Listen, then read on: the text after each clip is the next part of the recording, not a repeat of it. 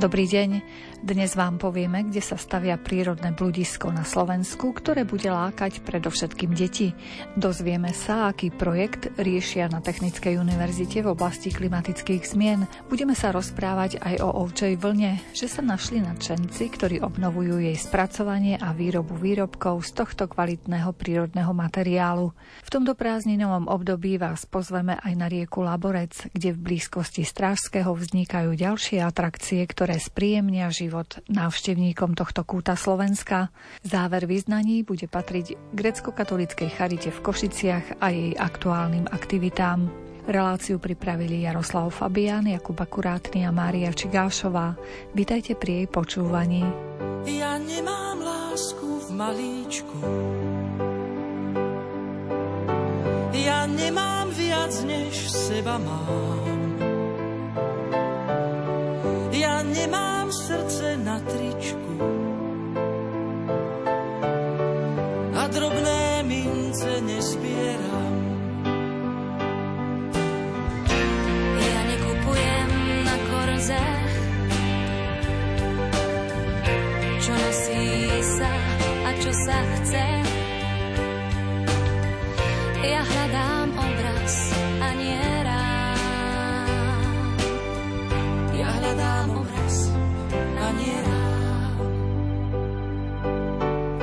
Nemám lásku v rukáve.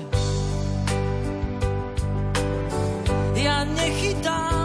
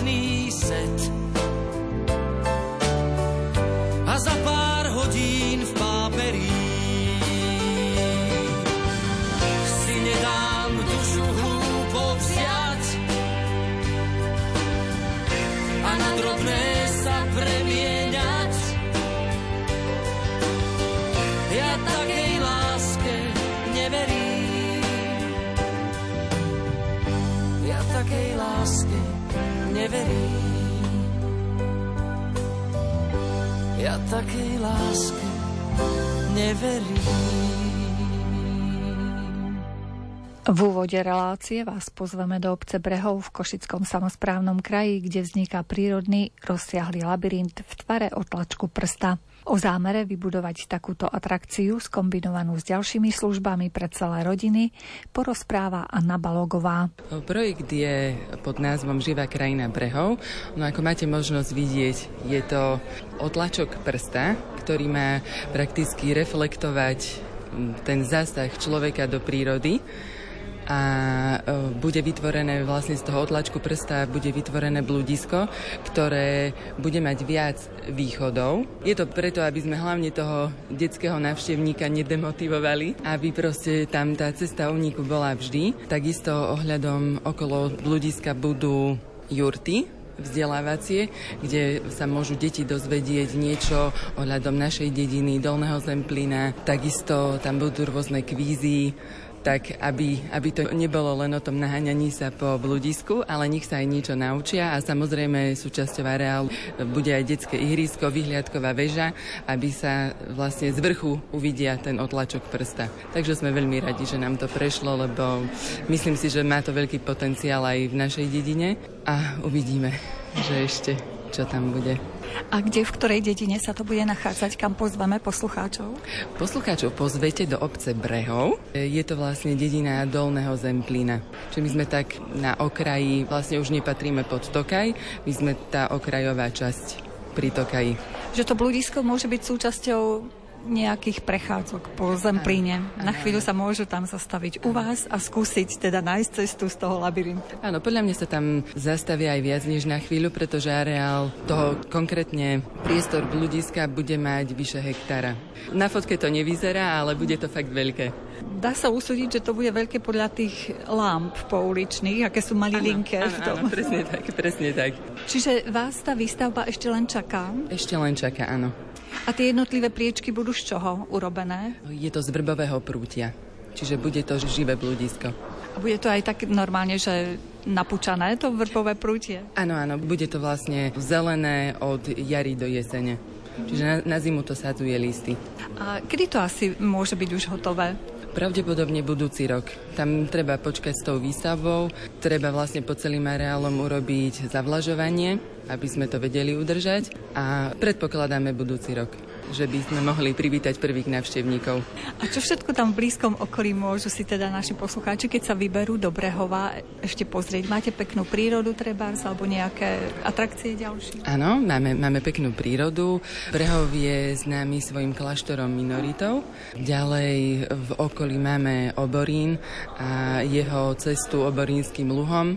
Vlastne tiež zážitok. Ďalej sme v blízkosti Bary, kde sa nachádza autokemp, kde aktuálne vyrastajú domčeky v korunách stromov, ktoré boli z do okolností podporené minulý rok, tiež v tejto výzve. Takže to je tiež veľmi pekný projekt. Takisto je tam solná brána Velaty, blízko, samozrejme Tokaj a jeho vinné pivnice. Takže myslím si, že zákazník tam bude mať čo na, zákazník, návštevník, čo obzrieť. A veríme, že sa rozbehne aj cyklistika. No, tak to bude naozaj veľmi atraktívny kus Slovenska pre takých ľudí, čo radi poznávajú nové veci. Určite, určite. Myslím si, že máme čo ukázať a už možno, že prišiel čas, aby ľudia spoznali aj nás.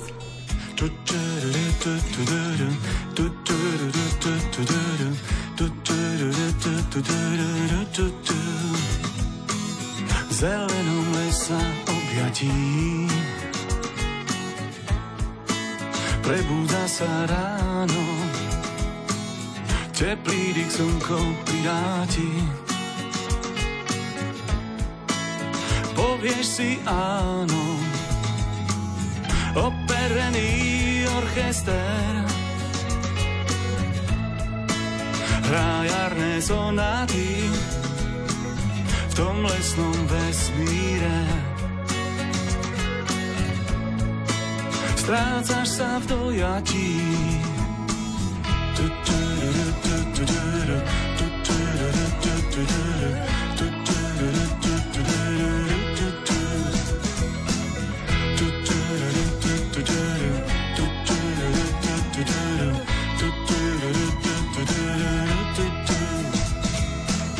Tu si len kvapka rosy, len malý kamienok, iba v lese chápeš, čo si, nie žiadnych spomienok.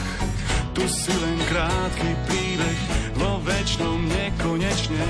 Na ničom nezáleží, nič predsa nie je väčšné. Študenti stavebnej fakulty Technickej univerzity v Košiciach sa počas svojho vysokoškolského štúdia vzdelávajú aj v oblasti protipovodňových aktivít. Na zmenu klímy je zameraný aj medzinárodný projekt, do ktorého fakulta vstúpila. Ďalšie podrobnosti o projekte a o jeho cieľoch nám priblížia Nataša Urbančíková z Ekonomickej fakulty a koordinátorka projektu Eva Panulínová zo Stavebnej fakulty. Ja začnem tak trošku zo široka a poviem niečo o zmene klímy. Pretože je to vlastne záležitosť, ktorá sa týka každého z nás a o ktorej veľmi často počúvame momentálne. A my už vieme, že tá zmena klímy vlastne znamená to, že sa dlhodobo menia teploty a mení sa počasie. Samozrejme, tieto zmeny môžu byť aj čiastočne prírodzené, a môže k ním dochádzať preto, že sú tie zmeny v slnečnom cykle. Že od toho 19. storočia sa práve na tej zmene klímy veľmi výrazne podiela ľudská činnosť a dochádza k nejakým nárastom extrémov počasia, ktoré my tiež môžeme pozorovať v súčasnosti. No a dochádza k nejakému zvýšenému počtu možno prírodných katastrof, a podobne a tieto všetko majú vplyv na spoločnosť, majú vplyv na životné prostredie a podobne. Takže projekt reaguje na všetky tieto zmeny a má názov Ochrana pred prívalovými povodňami a jeho hlavnou činnosťou alebo hlavným cieľom je rozvíjať zručnosti učiteľov, odborného vzdelávania a prípravy. Myslíme pod tým učiteľov aj na stredných, aj na vysokých školách a chceli by sme ich naučiť využívať inovatívne vyučovacie metódy a zároveň digitálne nástroje. A celé to bude smerovať k tomu, aby aj študenti, ktorí nie sú primerane zameraní vo svojom štúdiu práve na oblasť um, riešenia týchto klimatických zmien, aby boli takisto informovaní, aby chápali, že dochádza k zmene klímy a aby chápali, aké sú následky týchto prírodných katastrof. Takže tento projekt je plánovaný na dva roky od roku 2022 do roku 2024 beží pod programom Erasmus+, a podiela sa okrem Technickej univerzity v Košiciach na jeho realizácii aj firma Entre z Košic zo Slovenska. Potom sú tam dve inštitúcie z Grécka, je to jedna vzdelávacia tréningová inštitúcia a potom je to jedna národná univerzita z Aten. Okrem toho tam máme univerzitu z Litvy a jednu univerzitu zo Španielska. Je tu so mnou docentka Eva Panulinová, ktorá je koordinátorkou tohto projektu a nie len koordinátorkou projektu, ale je aj odborne zameraná práve na problematiku projektu a konkrétne aj na ochranu pred prívalovými povodňami, ktorej sa prednostne daný projekt týka nejaké detaily nám k tejto problematike priblížte? Začala by som tým, čo bolo podnetom preto, aby vznikol tento projekt. Takže projekt Proof reaguje vlastne na aktuálne veci, aktuálne výzvy, medzi ktorými sú tie spoločenské. Zistilo sa totiž, že Osveta týkajúca sa prírodných katastrof vo všeobecnosti a najmä konkrétne tých prívalových povodní je veľmi slabá. Potvrdzuje to napríklad počet obetí a zranených v dôsledku tých prívalových povodní a takéto veci. Ďalšou tou výzvou sú technologické požiadavky, čiže aj stavebná fakulta, aj Technická univerzita v Košiciach sa snaží o to, aby sa čo najviac vo výužbe využívali informačno-komunikačné technológie, aby sa výučba digitalizovala, aby sa podporovali inovácie. Čiže tento projekt reaguje na to, že ponúka alebo snaží sa vytvoriť také prostredie, aby sa takéto inovatívne metódy mohli používať a dáva tým, ktorí budú tento projekt využívať, dáva im návody a možnosti, ako to využívať. Ďalšou výzvou môžeme povedať, že to je regionálna výzva, lebo Slovensko patrí medzi krajiny, kde sú povodne veľmi častým javom, i keď je vypracovaný plán manažmentu povodňových rizík. Nie je to ešte úplne detálne špecifikované. Môžeme konštatovať, že východné Slovensko patrí medzi také územia, na ktorých je identifikovaných pomerne veľa oblastí s potenciálnym povodňovým rizikom. Takže práve stavebná fakulta Technickej univerzity sa snaží vo svojich študijných programoch preferovať a podporovať aj oblasť eh, tej protipovodňovej prevencie. No a poslednou oblasťou, na ktorú projekt reaguje a čo bola podnetom, je taká globálna problematika a to je zmena klímy. Tak ako už v úvode kolegynka spomínala, tá zmena klímy sa odzrkadluje na vplyve na zdravie, bezpečnosť, na bývanie, na pestovanie potravín a tak ďalej. Tie silné dažde sú čoraz častejšie, takéto prívalové, občasné, extrémne situácie vedú ku vzniku záplav, povodní, zvyšuje sa frekvencia takýchto extrémnych poveternostných javov. Slovensko je krajinou, ktorá je často postihovaná takýmito bleskovými povodňami. Veď si spomeňme na rok 2010, čo sa dialo v Košiciach a v okolí v nedávnej minulosti v roku 2021, napríklad v obci Rudno nad Hronom, ale aj v roku 2020 na takú bleskovú povodeň v Košiciach.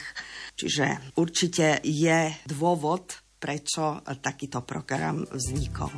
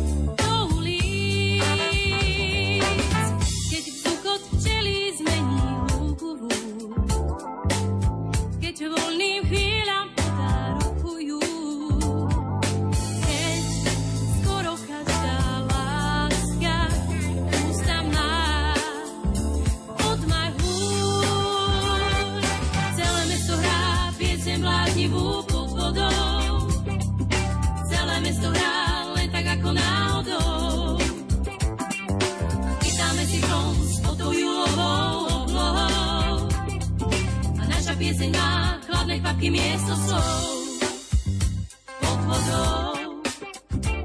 čo konkrétne v rámci toho projektu zrealizujete? Aké budú výstupy? Ja by som to povedala tak veľmi prakticky. Predstavte si, že ste učiteľ na strednej škole alebo ste učiteľ na vysokej škole. Máte študentov, ktorí nie sú primárne zameraní vo svojom štúdiu práve na tieto otázky zmeny klímy alebo na otázku týchto povodní, ktoré boli spomínané.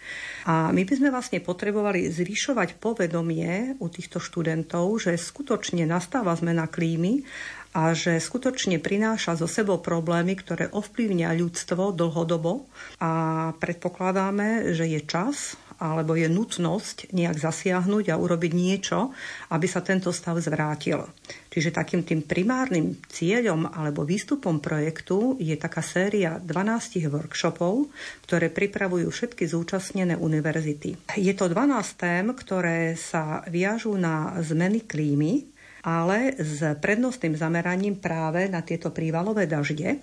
A ten učiteľ na strednej škole alebo na vysokej škole dostane kompletný materiál na dve vyučovacie hodiny, ktoré, čiže vlastne 90 minút, kde bude môcť študentov oboznámiť práve s tou konkrétnou problematikou alebo celá táto problematika je vlastne roztriedená do týchto 12 workshopov a dostane úplne kompletný návod, metodiku, ako učiť tých študentov. Bude mať teóriu, bude mať powerpointovské prezentácie a okrem toho, čo je dôležité, uplatní vo výučbe tzv. STEAM metodiku, Možno by sme mali tak veľmi stručne povedať, že čo je to tá STEAM metodika, asi nie je to také úplne bežné.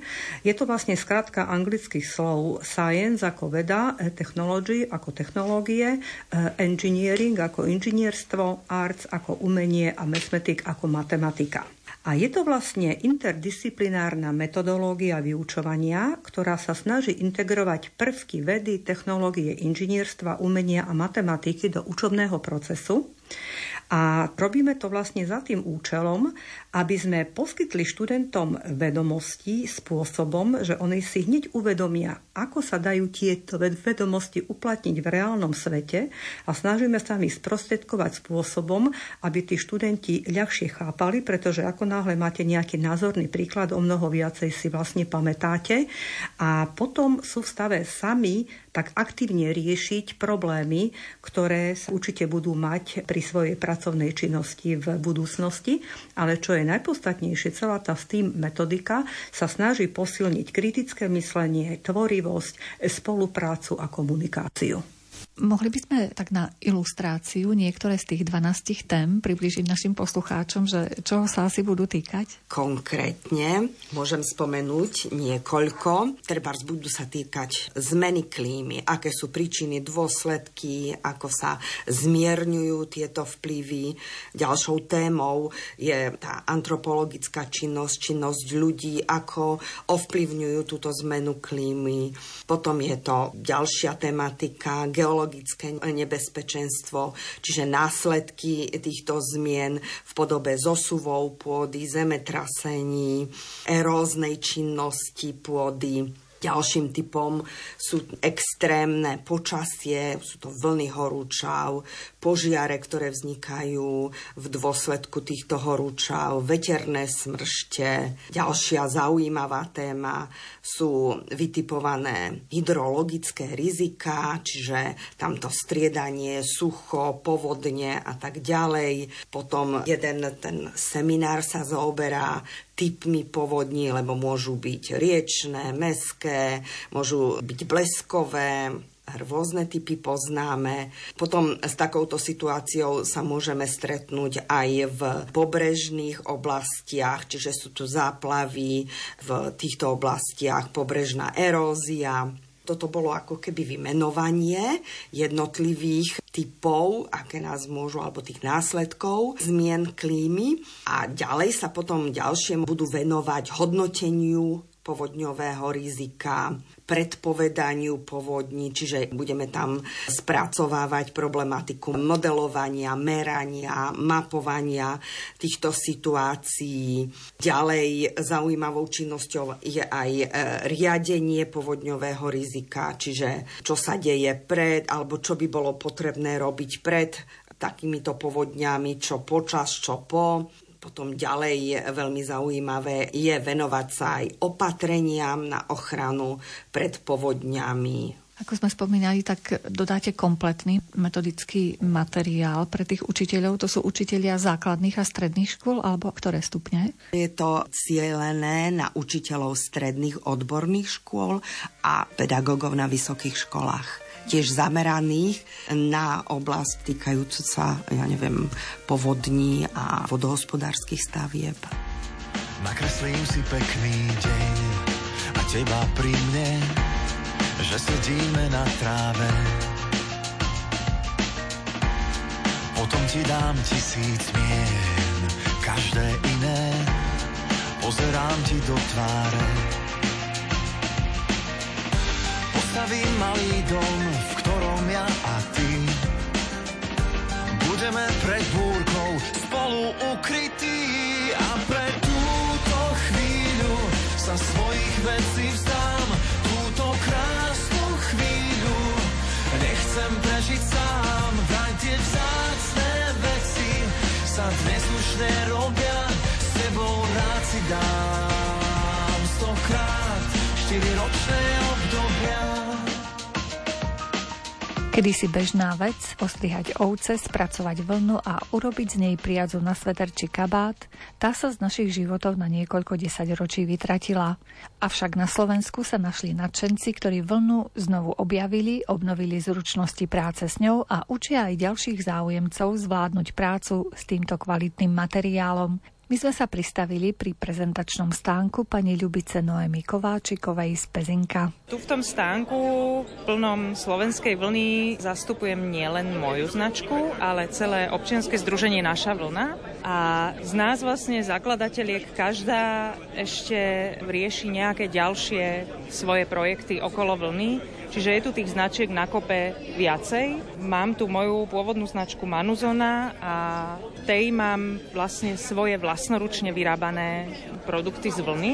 To znamená, že dostanem surovú vlnu, špinavú, ktorú si vytriedím, vyperiem, načešem, upradiem a buď predávam vlastne priadze, ručne napradené, nite na ďalšie tvorenie, alebo z nej sama. Hačkujem, pletiem, tkám, koberce, podsedáky, svetre, všetko možné. A ďalšia značka je Mokoša. To sme založili s kamarátkou minulú jeseň a tu sme založili práve preto, aby sme vedeli dostať slovenskú vlnu na trh pre bežného spotrebiteľa, pretože logicky všetka tá ručne spracovaná jednak trvá dlho, jednak sme limitované len tým, čo sme schopné ručne spracovať, čiže za rok zase tej vlny nie je tak veľa. A za tretie sa to odráža na cene a nie hoci kto si potom samozrejme môže dovoliť množstvo ručne prádenej vlny treba na sveter. Takže toto sme chceli posunúť ďalej. Podarilo sa nám vlastne nadviazať spoluprácu s pradiarňou slovenskou, cez ktorú máme rôzne typy priadze. Všetka je zo slovenských ovečiek a spracovaná tým pádom na Slovensku. A my sme, trúfam si povedať, po nejakých 20-30 rokoch prvé, kto má Slovensku priemyselne spracovanú priadzu vlnenú na trhu znova na Slovensku.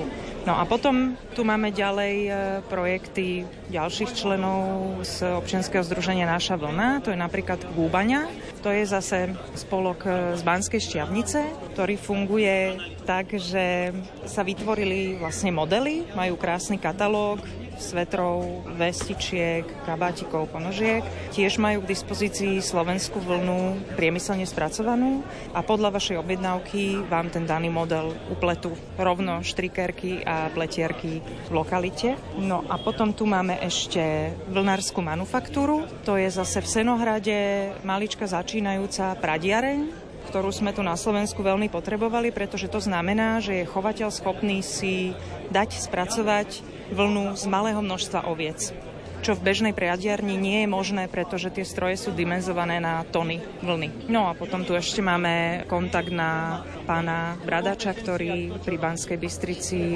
má firmu a robia zo slovenskej vlny izolácie stavebné.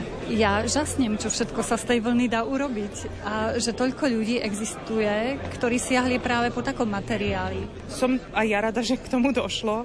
Úprimne ma to neprekvapuje, pretože tá vlna je tak úžasný a zdravý materiál, že nie je možné, aby sme ho úplne vyškrtli. Ale niekedy mi prípada, že sme sa museli tomu úplne vzdialiť a nechať to takmer vykapať, aby sme to začali zachytávať a postupne to začali vrácať naspäť. Samozrejme pravdou je, že veci a systémy, ktoré nejak fungujú, sa zrušia a zničia veľmi rýchlo, ale vybudovať to odznovu už tak rýchlo nejde. Keď som s chovateľmi oviec rozprávala, tak ty sa často stiažovali, teda, že ani nevedia, čo s vlnou, že presne ako vy vravíte, že nie je tu tá tradícia ďalšieho spracovania, takže toto je naozaj úžasné úžasný nápad, podľa mňa. Aj podľa mňa. no presne preto sme sa začali na tú slovenskú vlnu sústrediť, pretože všetky sme sa k tomu nejakým spôsobom dostali, či už cez zahraničnú vlnu, či už cez pradenie, alebo cez slovenské ako chovateľstvo oviec a v tom občianskom združení sme sa stretli práve preto, že sme videli tento problém. Ako náhle popadali vlastne vlnospracujúce podniky a priemysel na Slovensku, plus ja si netrúfam odhadnúť všetky okolnosti. Určite niečo veľké je príliv textilu z Ázie, lacných, akoby nie férových a fast fashion alebo produktov rýchlej módy, ktoré spôsobili, že vlastne aj tá lokálna produkcia bola drahšia ako čokoľvek, čo ste si vedeli kúpiť inde v supermarkete. No ale to, že ten náš vlnospracujúci priemysel vymizol, tak je cítiť veľmi ako takú reťazovú reakciu, čo všetko to so sebou ťahá dolu. To siaha až po efekt, ktorý to má na chovateľov, ktorí nedokážu potom poriadne zhodnotiť vlastne svoje stádo, pretože produkcia na mlieko a meso nepostačuje potrebujú predať aj tú vlnu a tá tým pádom, že vlastne tie podniky už takmer nie sú, tak nemajú ju predať kam. Alebo za tak mizernú cenu, tristnú, že každý rok vlastne to ostrihanie oviec je pre nich stratové. Čiže vy dokážete čo urobiť, lebo vidím, že tu máte napradenie nástroj. Sú to väčšinou odevy alebo aj ďalšie veci? Ručne dokážem spracovať si vlnu na akúkoľvek priadzu, akú chcem. To znamená, že keď dostanem v rece ostrihanej vlny, tak zhodnotím, z akého je tá vlna plemena, na čo sa mi to vlákno hodí, pretože to nie je jedno a podľa toho si tú vlnu spracujem, napradiem a buď ju ponúknem ako polotovar, by klpko, ktoré si kúpite v galanterii, alebo z nej už vyrobím niečo. Čiže z hrubej vlny treba spradiem hrubé priaze a tkám z nich koberce na krosnách, z jemnejšej urobím nejaký buď užitkový textil, alebo podsedáky, alebo svetre, rukavice a tak ďalej. A z jemnejšej sa robia napríklad čatky. Hey Romalia.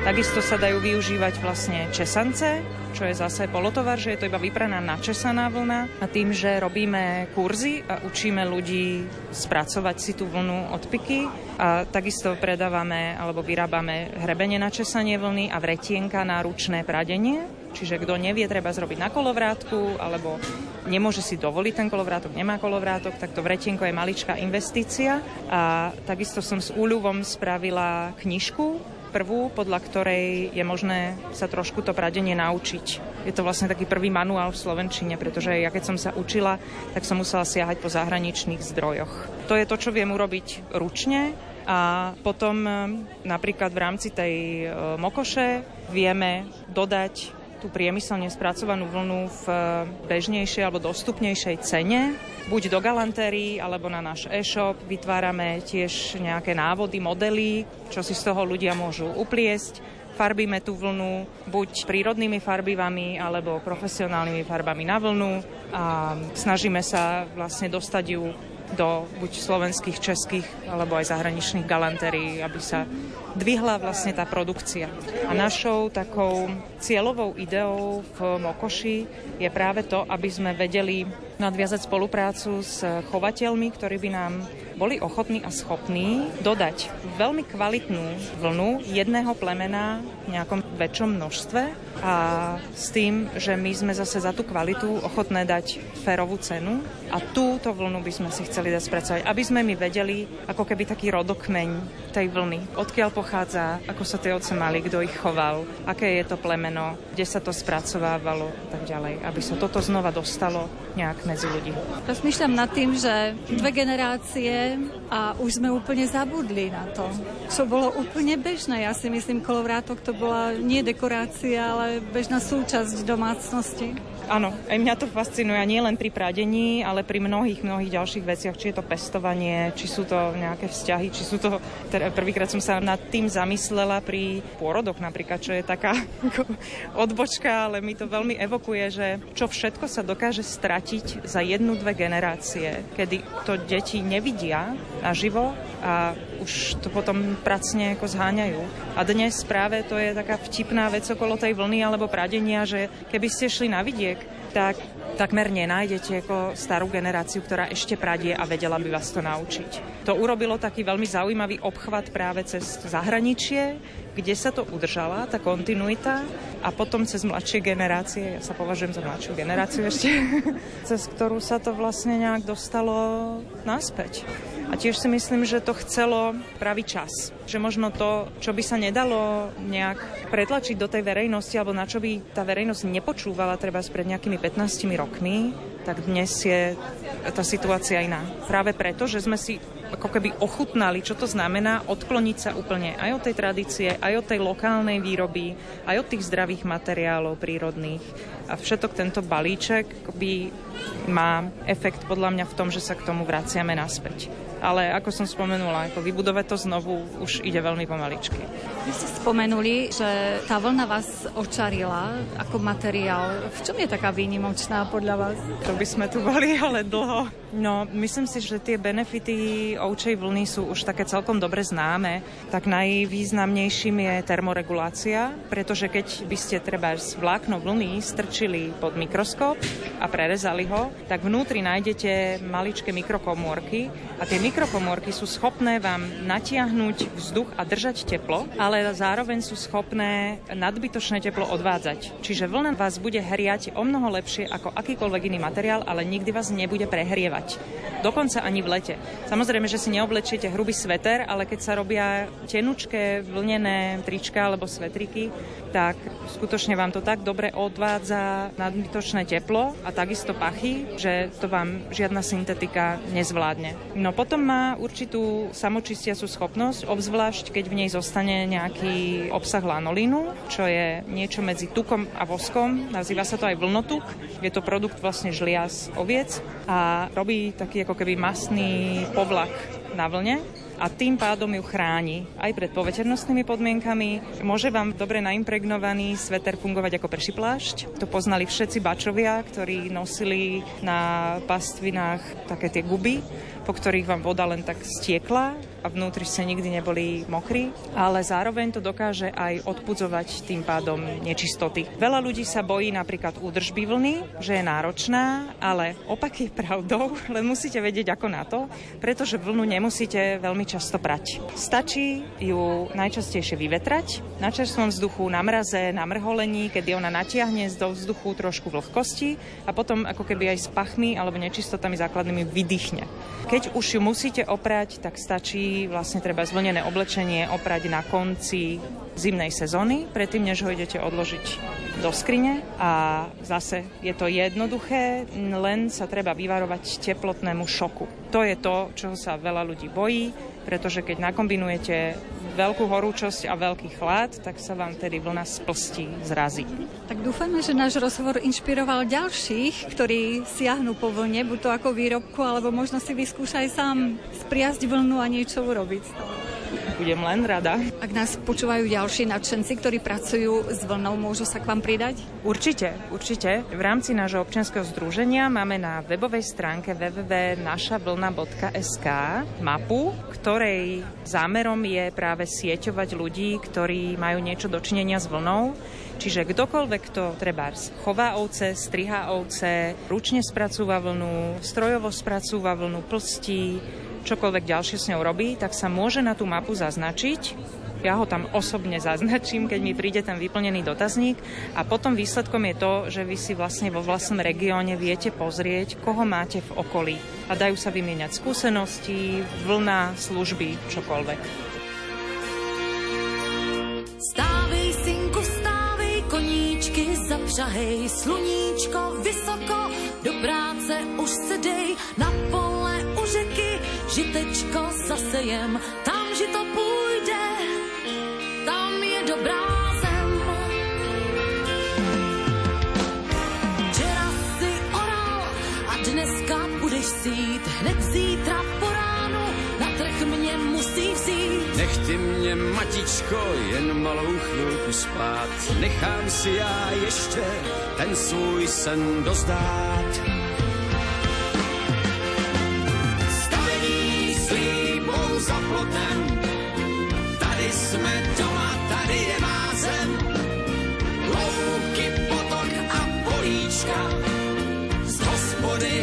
Pěkná písnička.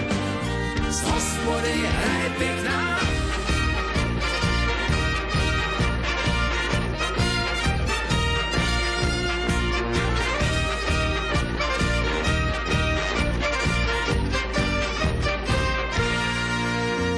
Včera jsem já oral to pole za vodou. Tak proč ty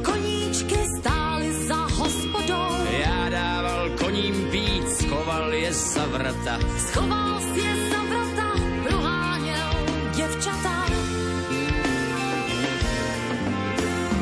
Tak už se nehněvej, má drahá matičko, že já si užívám života maličko z vinohradů víno bílé, červené a selátko slívka dobře pečené.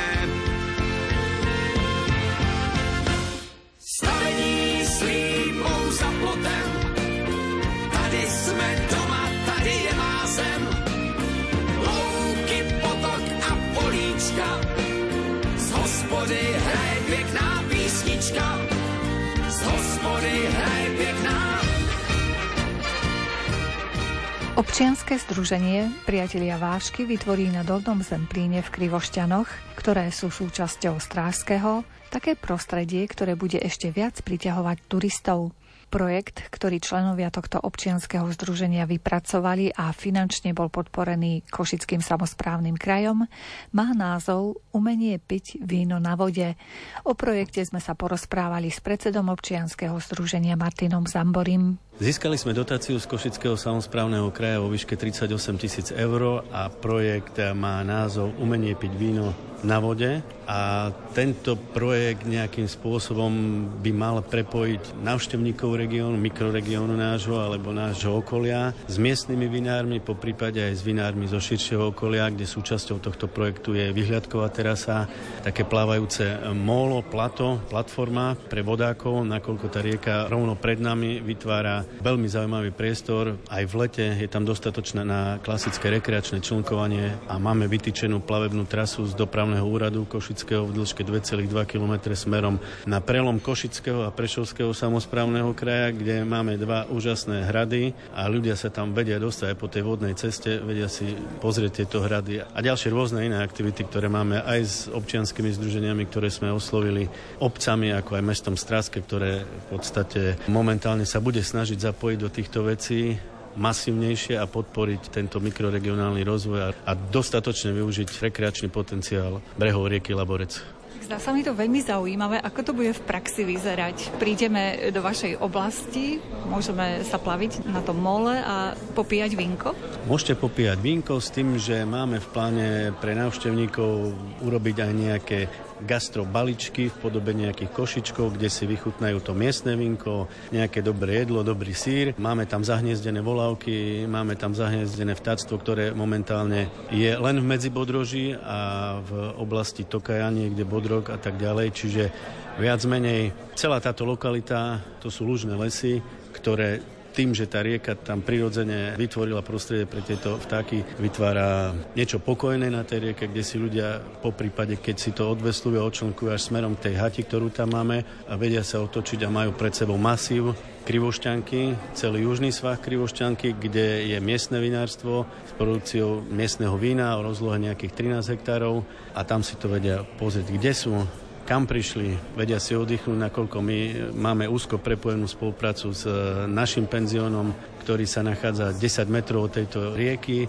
takže budeme sa to snažiť nejak takto komplexne aj návštevníkom mimo regiónu, ktorých je v letnej sezóne 95%, ktorí objavujú ako tieto naše oblasti tu na ľudia sa k nám vracajú a aj my máme čo ukázať. Ten južný svah tá Krivošťanka, tá samotná rieka, s tým, že máme tam e, posledné registrované miesto pre paraglidistov a pre motorové lietanie na vrchu Jakovec. Tie pohľady z tých kamier sú úžasné. Je to pekný kút, treba prísť pozrieť. A, a ľudia, ktorí tam neboli a nikdy o tom nepočuli, tak sa nás pýtajú, kde sme. No tak ste v Krivošťanov na ulici Krivošťanskej v Stráskom, keď niekto povie Stráske, tak sa zhrozí z toho, že kde tam ako rekreačne sa dá využiť a oddychnúť si. Čiže my im stále vysvetľujeme, treba prejsť cez rieku Laborec a ste v tejto našej časti, a respektuje teda už ulice a uvidíte, ako to tam vyzerá. Áno, keď sa povie Strážske, tak si každý hneď predstaví Chemko Strážske a veru by rekreáciu za tým nečakal. Avšak my východňari vieme, že Medzibodrožie je úžasný kus sveta. Tak my tam máme také malinké Medzibodrožie. Doporučujem všetkým návštevníkom prísť, pozrieť sa to, čo máme dole v týchto našich južných častiach tejto našej nižiny, to my máme hore a v podstate tamto prirodzene sa už prepájame s Prešovským samozprávnym krajom.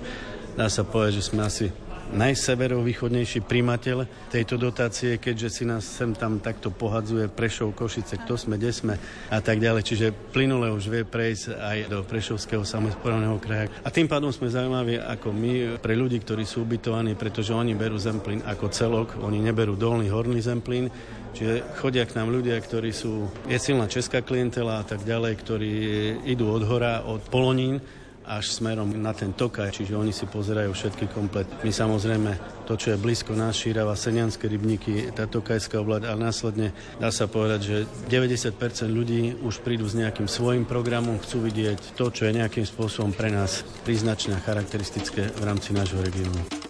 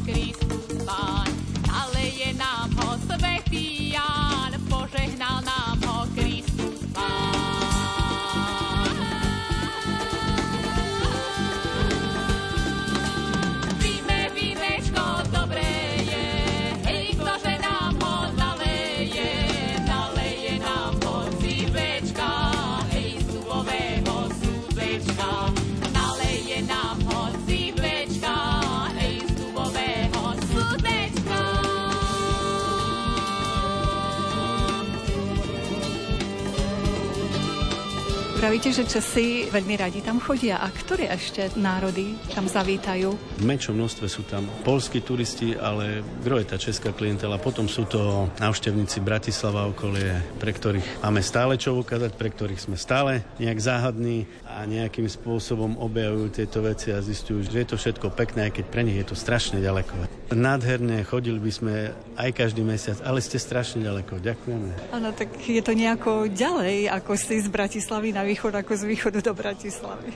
Presne, my s tým problém nemáme. My pokiaľ chceme ísť, ideme, tešíme sa, tak boli by sme radi, aby aj oni videli, čo tu vieme poskytnúť. I keď viac menej projekt, ktorý máme, ktorý by sme sa snažili rozšíriť aj na vodnú cestu, vodnú plochu v rámci nášho, pretože rieka nie je splavná, za nami už je nápust na Zemplínskú širavu a tak ďalej. Čiže bavíme sa vyslovene o tom rekreačnom člnkovaní pre detičky s nejakými školami kajaku, kanoe a tak ďalej. Viac menej našim takým smelým cieľom je zväčšiť tú plávajúcu platformu na tej rieke, aby sa tam dali robiť rôzne prezentácie, koncerty, nejaké tie pokojné večery pri sviečkach na tej rieke a tak ďalej. Čiže viac menej rozšíriť sa trošku to, čo si myslíme, že chyba aj v tomto regióne, aby si tam ľudia vedeli vypočuť tie husle, ten klavír priamo na tej rieke, priamo na tej rieke Janekova, dať si tú kávu. To sú také smelé vízie a smelé plány tie detičky, aby tam mali nejaké prednášky. Máme uzavretú zmluvu s občianským združením, ktoré sa venuje úzko týmto environmentálnym témam ukazujem ten bývalý areál, teda ešte terajší areál Chemka Stráske, ako to tu vyzeralo, čo sa tu robilo a tak ďalej. Čiže prirodzene sa vieme premostiť, aby tá skupina prišla na nejaký workshop aj k nám na tú rieku, posedeli si u nás a nejak to takto sklbiť a zladiť. To sú také smelé plány, uvidíme, v podstate sme na začiatku ešte len, ale plány musia byť a chceme to posúvať niekde tam, pretože tí ľudia si to samotní vypýtali, tí hostia, hlavne polskí hostia, tak to nám tam chýbalo. To by som chcel poďakovať aj vedeniu Slovenského Slovenského vodohospodárskeho podniku, pani riaditeľke v Trebišove, ktorá urobila v tejto veci penzum veľmi citlivo, posudzovala všetky povolenia, úžasná komunikácia a nás veľmi teší, že aj Slovenský vodohospodársky podnik, ako aj samotné ministerstvo životného prostredia pochopili, že tá prepojenosť medzi tou rekreáciou, medzi tou rozvojou regiónu musí byť, lebo ináč sa nepohneme ďalej. Sme na tečúcej rieke, o to viac je to citlivejšie o to viac je to z ich pohľadu, samozrejme, rešpektujeme, ale pokiaľ si tieto veci v súlade so zákonom, tak sme veľmi radi, že k tomu takto citlivo pristúpilo vedenie pani riaditeľka. Bez nej by tento projekt samozrejme aj bez podpory Košického samozprávneho kraja, ale tie prvotné povolenia, ktoré museli byť od týchto štátnych inštitúcií, nás posúvali ďalej, lebo bez toho by celý tento projekt nebol. A kedy sa budeme môcť tešiť, že prestrihnete pásku? Uvidíme, ako rýchlo to pôjde. Uvidíme, aké dodacie lehoty nám momentálne poskytne výrobca toho plávajúceho zariadenia, tej plávajúcej platformy, lebo sú tam čakacie doby, to sa vyrába, to sa priamo potom montuje na tej rieke a od toho to bude záležať. Hlavne tie terénne úpravy brehov budú dôležité aj z hľadiska hladiny rieky, Iné je to robiť na voľnom teréne a iné robiť v blízkosti rieky, kde predsa len tá opatrnosť aj z hľadiska toho, že aj tá hĺbka je tam dosť vysoká. Tak uvidíme, čo nám dovolia klimatické podmienky. Radi by sme to urobili do konca sezóny, ale pokiaľ sa to nepodarí, tak to bude niekedy v septembrových dňoch. Uvidíme. Urobíme všetko preto, aby to bolo do konca ešte tejto sezóny a týmto vás tam pozývam. Ja súčasne našich poslucháčov pozývam na východ Slovenska. Ďakujem veľmi pekne. Znám tvoje kroky, ode dne ke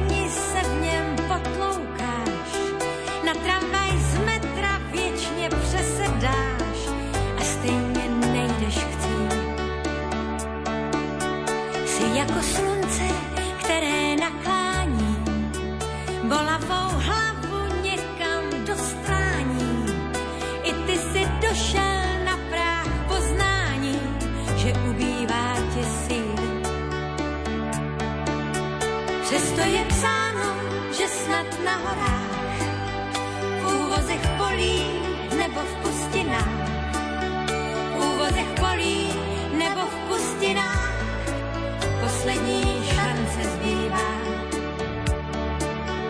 Možná, že v lesích, možná předměstí, jak mání živá voda z pověstí, mání živá voda z pověstí, zázračná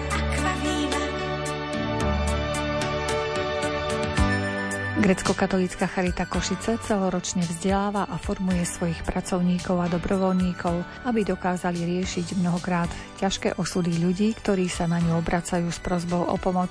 Charita sa venuje celému spektru pomoci od utečencov až po rodiny v kríze. Grecko-katolícka Charita Košice podporila aj vznik farských charít, ktoré sú k ľuďom v kríze najbližšie. Hovorili sme s riaditeľkou Charity Anou Ivankovou. Máme 14 farských charit, v jednotlivých farnostiach naši dobrovoľníci pomáhajú ľuďom, čo sú v núdzi, poznajú svoju farnosť, vyhľadávajú potreby rodín a potom aj s našou pomocou alebo v rámci svojej komunity a lokality pomáhajú. Takisto tohto roku sme zapojení do programu FEAD, kde vydávame potravinové a hygienické balíčky. Je to projekt Ústredia práce sociálnych vecí a rodiny a lokálnych charit a iných neziskových organizácií. My konkrétne vo všetkých štyroch okresoch mesta Košice v 22 mestských častiach vydávame potravinové a hygienické balíčky ľuďom, ktorí sú registrovaní na úrade práce a poberajú dávky hmotnej núdzi. Aj teraz máme takú distribúciu, je to druhá distribúcia, ktorá sa začala 31. maja a končí 4. júla a vydáme okolo 122 tón potravinových a hygienických balíčkov. Takisto vydávame aj 5. okresom je okres Košice Trebišov, ktorý patrí k najväčším okresom Slovenska. Je tam asi 90 obcí, takže aj tam naši pracovníci rozdávajú tieto hygienické potravinové balíčky. Predpokladám, že asi spolupracujete s týmom dobrovoľníkov, lebo asi zamestnanci by nestačili na celé to spektrum práce. Charita je zložená z projektov a samozrejme, aké sú projekty, tak Charita sa rozširuje alebo zužuje svoju činnosť. Tá sila tej dobrovoľníckej práce je naozaj veľmi dôležitá. Aj minulý rok sme to videli práve pri tej začiatkom vojny, kedy v našej eparchii bolo registrovaných okolo 1600 dobrovoľníkov. Boli to tisíce hodín dobrovoľníckej práce, ktoré sa nedali ani všetky uchopiť, ale aspoň z tých, čo sa nám podarilo uchopiť v Charite, tak je to okolo 5000 hodín dobrovoľníckej práce. Ponúkate aj svojim aj dobrovoľníkom, ale aj zamestnancom nejaké vzdelávanie alebo aspoň nejaký relax, keďže pracujú naozaj väčšinou s veľmi ťažkými prípadmi. V rámci Slovenskej katolíckej charity, ktorej súčasťou je naša grecko-katolická eparchiálna charita Košice, je možnosť formačných dní, je vzdelávanie dekacert, ktoré je formou takých 10 božích prikázaní v dnešnom svete alebo 10 božích prikázaní pre dnešného pracovníka Charity v roku 2022-2023 lebo svet sa mení, spoločnosť sa vyvíja a aby sme si vedeli udržať svoje hodnoty, ktoré vychádzajú z dekalógu pre 10 božích prikázaní, tak je to také výborné vzdelávanie, ktoré je v celej Slovenskej katolíckej charite a potom máme aj také oddelenie vzdelávania na Slovenskej katolíckej charite v Bratislave, kde nám ponúkajú výborné vzdelávania, či už sú to IT vzdelávania, počtových programoch, alebo je to sociálna nauka cirkvi, alebo ďalšie formačné vzdelávania a teraz práve aj čo sa týka otázky práve tej psychologickej podpory pre ukrajinských odiedencov a samozrejme aj pre slovenských klientov, tak aj teraz sú na to zamerané tieto vzdelávania, ktoré využívame vo veľkej miere, lebo pracovníci pracujú mnoho razy v krizovej intervencii, že riešia veľmi krizové situácie denné, takže všetky vzdelávania a všetká podpora je veľmi dôležitá. A momentálne aj máme menovaného nového duchovného pre našu kresťanskú parchiálnu charitu otca Petra Paľovčika, tak veríme, že aj tá spolupráca bude veľmi dobrá a že jeho prítomnosť v charite podporí aj našu prácu aj odbornosť našich pracovníkov a aj ich takú duševnú rovnováhu, aby čo najlepšie vykonávali svoju prácu. Čakajú na vás nejaké investície alebo chcete zriadiť niečo nové, obnoviť nejaké budovy? Momentálne sa snažíme aj investovať do Domu svätého Lazara, ktorý máme na Slovenskej jednoty 25 v Košiciach. Je to útulok zariadenie pre matky s deťmi a snažíme sa aj rozmýšľať o ďalších službách, ktoré by sme mohli zriadiť nakoľko požiadavky spoločnosti alebo okolia, alebo požiadavky od ľudí, ktorí sú v núdzi, sú stále aktuálne, živé, takže teraz sa usilujeme zriadiť ďalšie sociálne služby. Situácia, ktorá je na Slovensku, teda zhoršujúca sa ekonomická situácia, je viditeľná aj na záujme o vaše služby? Aj sami vidíme, keď ideme do obchodných centier na nákup, že koľko sa zvýšili základné potraviny, takže minimálne úplne v tej primárnej pomoci existenčnej, či je to pomoc s potravinami základnými pre rodiny a takisto aj s bývaním, nakoľko vidíme, že tá ukrajinská kríza a vojna zdvihla ceny aj pod nájmov a je to neuchopiteľné pre ľudí, ktorí majú jeden príjem alebo sú nízko príjmoví Takže Samozrejme vidíme aj my neustálu potrebu aj sociálnych bytov, aj bývania a snažíme sa aj v tejto veci veľmi pomáhať aj Slovákom, aj Ukrajincom. My sa stretávame na podujatí, ktoré je venované Dňu utečencov. Ako vy to vnímate? Vnímame to tak, že je veľmi potrebné si pripomínať aj hodnotu slobody, lebo sloboda je niečo, čo nám Boh dal od počiatku sveta, ako človek prišiel na túto zem ale človek sám pracuje s tou slobodou, sám s ňou narába a sám robí rozhodnutia a vždy minimálne môže robiť dve rozhodnutia. Alebo sa rozhodne pre život, alebo pre smrť. Alebo sa rozhodne žiť bez strachu, alebo sa rozhodne žiť v strachu. Takže podporila som aj dnes svojim príhovorom týchto našich zácných hostí, ktorí sú tu, aby vždy sa rozhodli pre slobodu, lebo z hlavy a zo srdca im to nikto nezoberie. V akejkoľvek ťažkej situácii sa nachádzajú, že sú bez vlastného domova a museli utekať, ale tie hodnoty slobody, dobra a viery v to dobro, to im nikto nemôže zobrať a preto ich povzbudzujem všetkých, aby sa vždy pre túto dobrú a pozitívnu hodnotu rozhodli, pracovali na svojom živote, aby ich život bol dobrý a budú úspešní. Kdekoľvek na svete budú žiť. Ich deti budú chodiť do škôl, zamestnajú sa, budú pracovať, pomôžu svojim rodičom, ktorí teraz tu sú, zapásia s jazykom, so všetkým. Takže aj keď chceme vždy všetko rýchlo, rýchlo, ale vyžaduje si čas aj náš život, ale tá sloboda, to je hodnota väčšina, trvácna. To nikto nezoberie.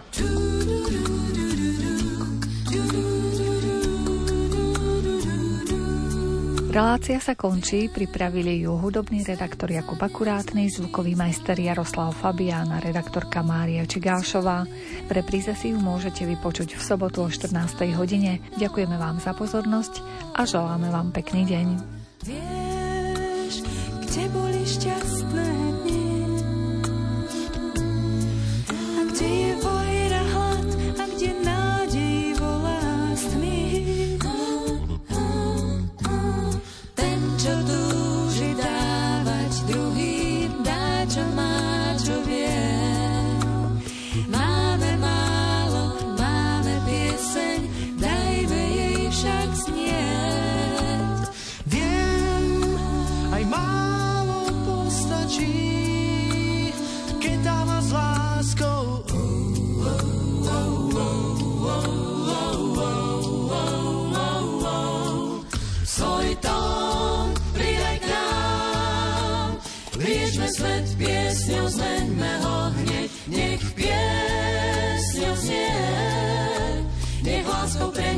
K srdcu človeka, svoj tón pridaj k nám. Liečme svet piesňou, zmeňme ho hneď, aj ty máš čím pieseň máš, to postačí.